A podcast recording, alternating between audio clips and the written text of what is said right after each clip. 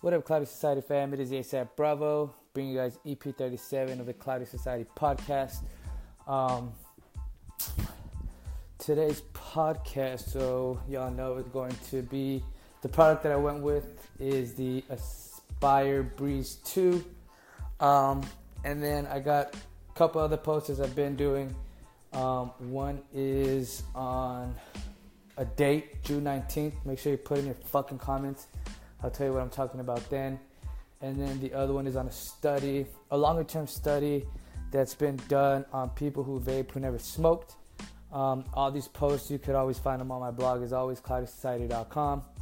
Um, and then, real quick, I don't know if you guys watch, or for all you NBA fans out there, um, I don't know if you saw fucking the Cavs get destroyed in Game Four.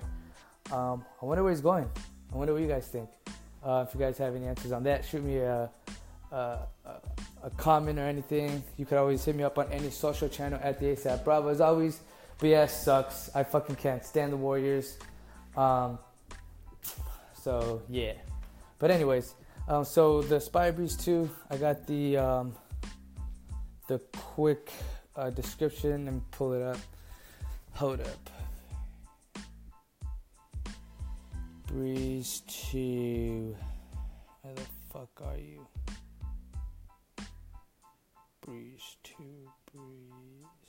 Ah, there you are. Alright, cool. So the Aspire Breeze 2.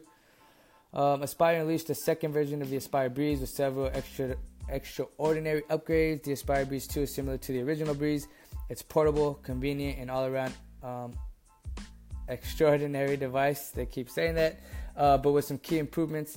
It features a 3 mil capacity pod, uh, which snaps right into the top of the device. Now you can swap flavors or to a full pod with ease. It's also equipped with a large 1000 mAh battery. Um, that's solid battery for this little guy for sure.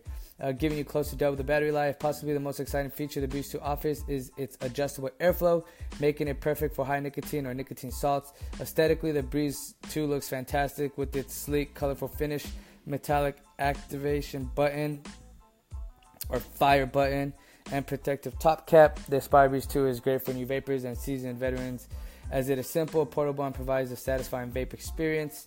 Um, it works with breeze coils. Some of the features again are 1000 mAh battery, has 4.2 volts for output, holds 3 mils of juice. It's an open pod system, which means you could refill it.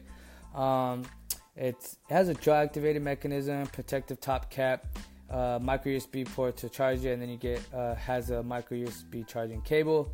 What you get is a Breeze 2. You get the 1.0 U-Tech replacement coil and a 0.6 U-Tech replacement coil, and then you get your uh, micro USB cable. The colors that this little guy comes in, I've seen is black, gray, or gunmetal, whatever you want to call it. Let's see, they'll call it silver, uh, red, or blue. It's like a lighter blue. Um, uh, but yeah, compared to the um, the first breeze, I personally wasn't a big fan though. It was super popular. That first breeze was hella popular. For me, there's too much airflow for that mouth to lung um, vape experience. It was way too much airflow for me. Um, so I definitely love the fact that they did that adjustable um, that adjustable airflow at the top. Um, and then when you guys get it, it's pretty interesting. That top cap where your mouth, the mouthpiece goes, you gotta clip that off to take off the coils and adjust the airflow. Um, I'm, I'm, digging this one. I just put a post up. If you guys heard the last uh, podcast too, on some of the recommended uh, vape devices for new vapors, and if I had tried this one, this one definitely would have made that damn list. Um, at a shop, as always, you guys are gonna find it anywhere between 40 and 50 bucks, um, which is not bad for this little device. Um, the top cap, I haven't really used the top cap, but I mean, it's good if you have in a pocket, you don't want lint in it and shit, um, then you could do that. Um, but yeah, guys, if you guys are looking to get into vaping and you guys kind of don't know what to do, definitely check out that other um, post that I put on there on recommended devices. If not, definitely check the Breeze 2. I would definitely say get that one. It's fucking dope. Um, nice, small, 1000 mAh battery will last you a good long time. You get great flavor out of the coils, no spit back at all.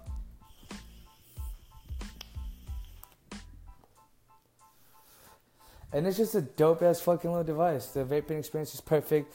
Um, and yeah, I love it. If you guys thinking about it, do it. It's a solid device. It'll it'll work. I promise you it'll work. Um, works great with the nic salts as I mentioned. Um, that's all I do in like pod systems. It's the closest thing that um, I get from smoking. I smoked for nine years, as I've said before, and this this little fucking thing is dope, guys. Um, so that's that on the Breeze 2. If you haven't seen it, you can check out the picture I posted up on the blog too, or just Google the damn thing. There's fucking pictures of it everywhere. Um, the other post, um, as I mentioned, it was on a study on vapors who've never smoked before. Um, Nature.com just recently released a clinical report. Um, you could actually go to the study from my blog, the actual study from Nature.com. So check that shit out. One thing that they did say is there's no real difference between people who don't vape, um, no damage or anything like that. So that was a really good study right there. I know all this fucking propaganda everywhere. The fuck, man, all these um, commercials and, and shit I see that vaping's going after fucking teens. It's not fucking true, guys. I get some of the fucking um, the labeling that shit's gotta go, but hey, uh, FDA, you motherfuckers uh, grown-ups like fucking candies and flavors as much as fucking kids do. I'll tell you, I'll tear some fucking Oreos up with my damn kids, my damn self. Um, that's just an example. But yeah, um, the other one is going to be on uh, June 19th. FDA has a site. You can get to that fucking place to put your comments in on there. We need tons of comments on there, guys. We're looking for like 100,000 as a community.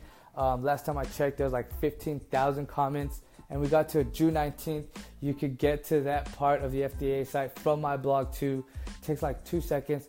Put your comment in. San Francisco already got fucked with flavors. They passed Prop E, which is bullshit. New York's next. If you're in New York, um, I'll put um, a post on Facebook and my Instagram and my Twitter on where you guys could go or what the action is needed so they don't um, get you guys on the flavors too.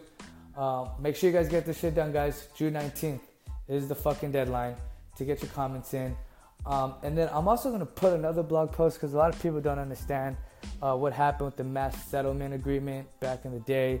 Um, and that's one of the big fucking things right now about why they're so against vaping.